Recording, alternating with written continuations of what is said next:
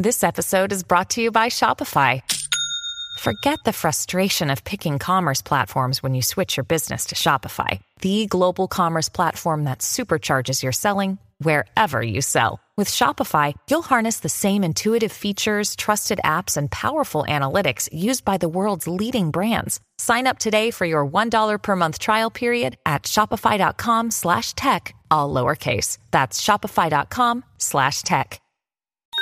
Podclass, i podcast di classe editori. Una seduta contrastata chiude il mese di agosto a Wall Street che comunque vede la peggiore performance mensile dal dicembre del 2022. Linea mercati. In anteprima, con la redazione di Class CNBC, le notizie che muovono le borse internazionali.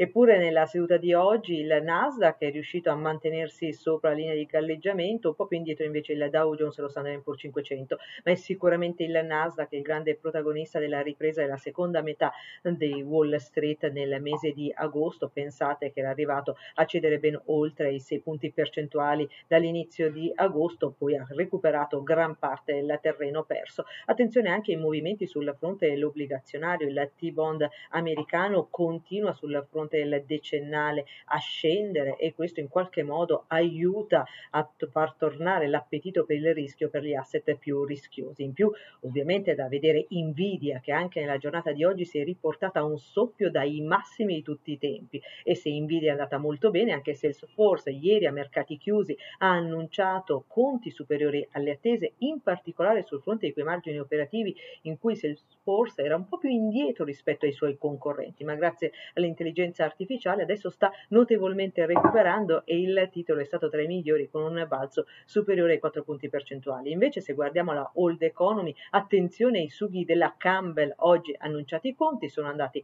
abbastanza bene e anche migliorata la guidance per l'intero anno. Per quanto riguarda le altre asset class, attenzione al prezzo del petrolio, oltre 2 punti percentuali guadagnati, qui si aspettano i tagli da parte dell'Arabia Saudita a partire da settembre, ma intanto la produzione di petrolio torna a crescere. Quindi molta attenzione a settembre anche sull'oro nero. Per quanto riguarda il Bitcoin, beh, lo ricorderemo come il mese di agosto in cui c'è stata la riscossa grazie alle attese per quanto riguarda il primo ETF sul Bitcoin e andando invece sul fronte dei social media torna a far parlare di sé Elon Musk con la sua X, l'ex Twitter non è quotata ormai più a Wall Street, però Elon Musk ha promesso nuove funzionalità. Sarà davvero la app per tutto, dice Musk su X.